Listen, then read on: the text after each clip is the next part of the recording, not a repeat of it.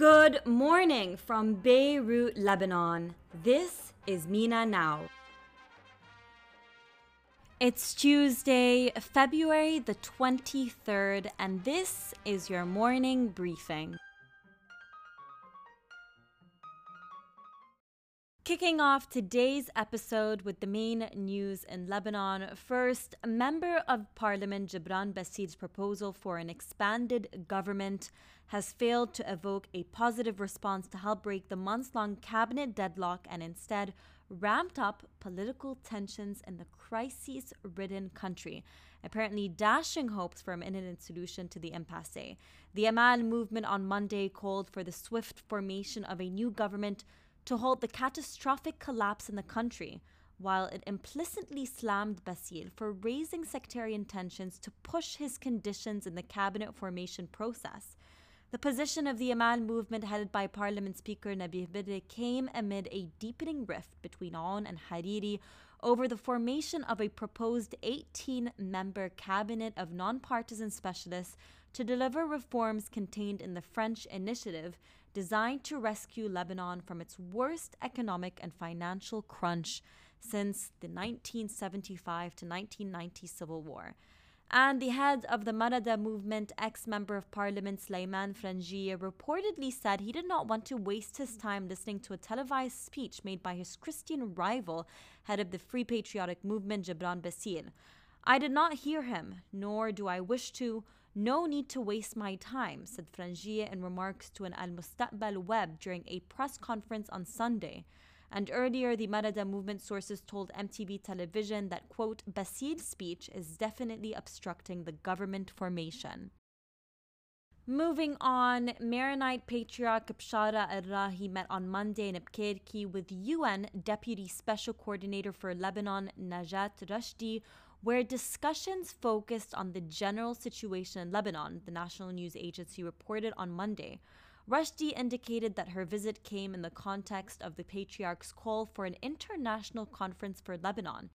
Rahi has often criticized Lebanon's incompetent ruling authority and called for organizing a UN sponsored international conference on Lebanon to prevent attacks on it and prevent harm to its legitimacy and to put an end to the multiplicity of arms. Lebanese leaders have been unable to form a much needed government to pull Lebanon out of the multiple crises gripping the country, including an unprecedented economic crisis and the impact of one of the biggest non nuclear explosions that devastated its capital's port. On the capital's port, relatives of the Beirut port blast victims on Monday met with Judge Tariq Al Bitar, the newly appointed lead judicial investigator into the thorny case. Judge Bitar is focused on the issue of the investigation, and he will spare no effort in this regard, even in weekends, a spokesman for the family said. He reassured us that all immunities will fall in the face of the transparent investigation, the spokesman added, noting that some of the victims' families prefer to seek an international probe. A Lebanese Forces parliamentary delegation on Monday handed UN Deputy Special Coordinator for Lebanon Najat Rashdi a petition demanding an international fact finding mission into the disastrous blast at Beirut port. The petition is signed by the Lebanese Forces 15 lawmakers and addressed to UN Secretary General Antonio Guterres.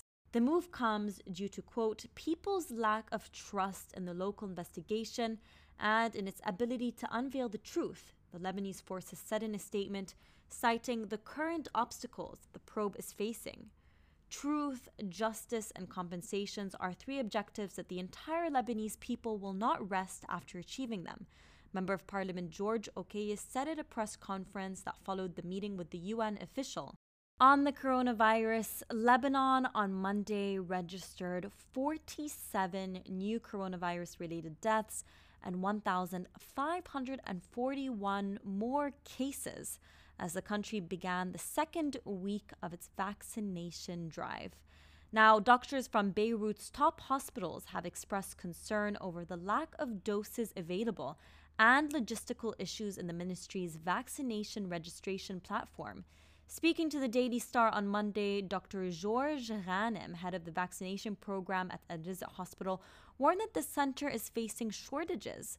The vaccination village, as he calls it, opened on February the 16th at the Lebanese American University Medical Center and has administered around 1,000 vaccine doses to their medical staff and elderly.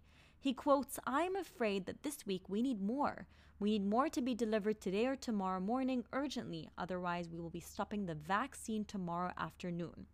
And head of the National Committee for the Administration of the Corona Vaccine and Infectious Disease Specialist, Dr. Abdulrahman Bizri, assured on Monday that Pfizer and BioNTech Corona vaccine was safe and effective, noting minor side effects reported among people who got the vaccine. Nida Al Watan newspaper reported on Monday. Shifting to the second segment of this episode, the region at a glance. First, Iran could boost its uranium enrichment to a purity of 60% if the country needs it. Supreme Leader Ali Husseini Khamenei said, upping the stakes in a standoff with the West over the country's 2015 nuclear deal. Now, Khamenei, however, emphasized that this does not mean Iran is after nuclear weapons, saying the West and Israel know that this as well, but want to use the excuse to extort Iran.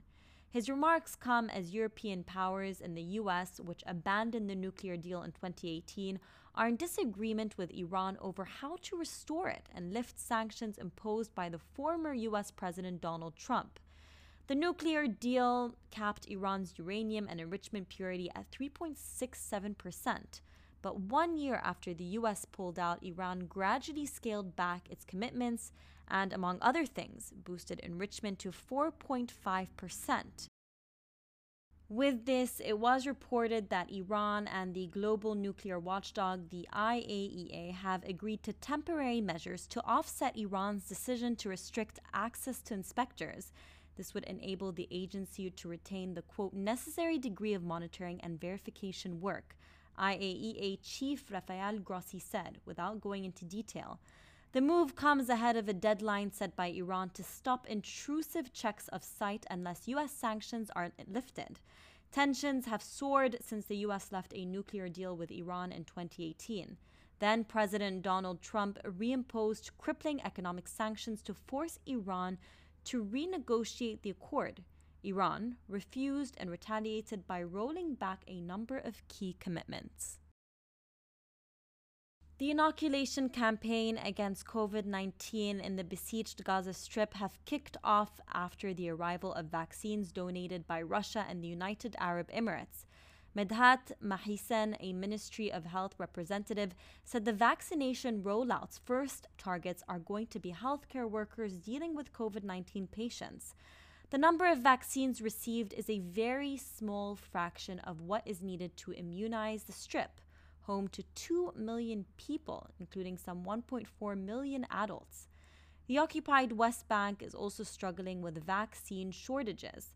The Palestinian Authority started a vaccination campaign on February the 2nd after receiving 2,000 doses from Israel, in addition to 10,000 doses from Russia. 2,000 were transferred last week to Gaza following Israel's approval. The Palestinian Authority plans to cover 20% of Palestinians through the COVAX vaccine sharing program. However, the international platform has not started yet to distribute vaccines and it has struggled so far to secure doses. Palestinians' limited vaccine rollout stands in a stark contrast to Israel, which is on pace to immunize almost all of its adult population in the coming weeks with the two doses of the Pfizer BioNTech vaccine. UN officials and human rights groups have voiced concerns over the inequity in vaccine distribution and said Israel, as an occupying power, has an obligation to help the Palestinians. But Israel says that under interim peace accords, the Palestinian Authority is responsible. In a report published on Monday, the World Bank urged Israel to consider donating surplus doses to the Palestinians to help accelerate a vaccine rollout in the occupied West Bank and Gaza. The report added that Palestinians' COVID 19 vaccination plan faces a 30 million US dollar funding shortfall even after factoring in support from a global vaccine scheme for poorer economies. Rounding up the news in the region, the raid in the city of Kufra in Libya took place on Sunday after a migrant managed to escape a house turned prison last week and reported to authorities that he and other migrants were held and tortured by traffickers there, the Kufra Security Bureau said. Security forces arrested at least six traffickers and referred them to prosecutors for further investigation, the Bureau said. Among them were 15 women and five children, it said. The migrants who were from Somalia, Eritrea, and Sudan were freed and taken to the shelter center where they were given food, clothes, and blankets.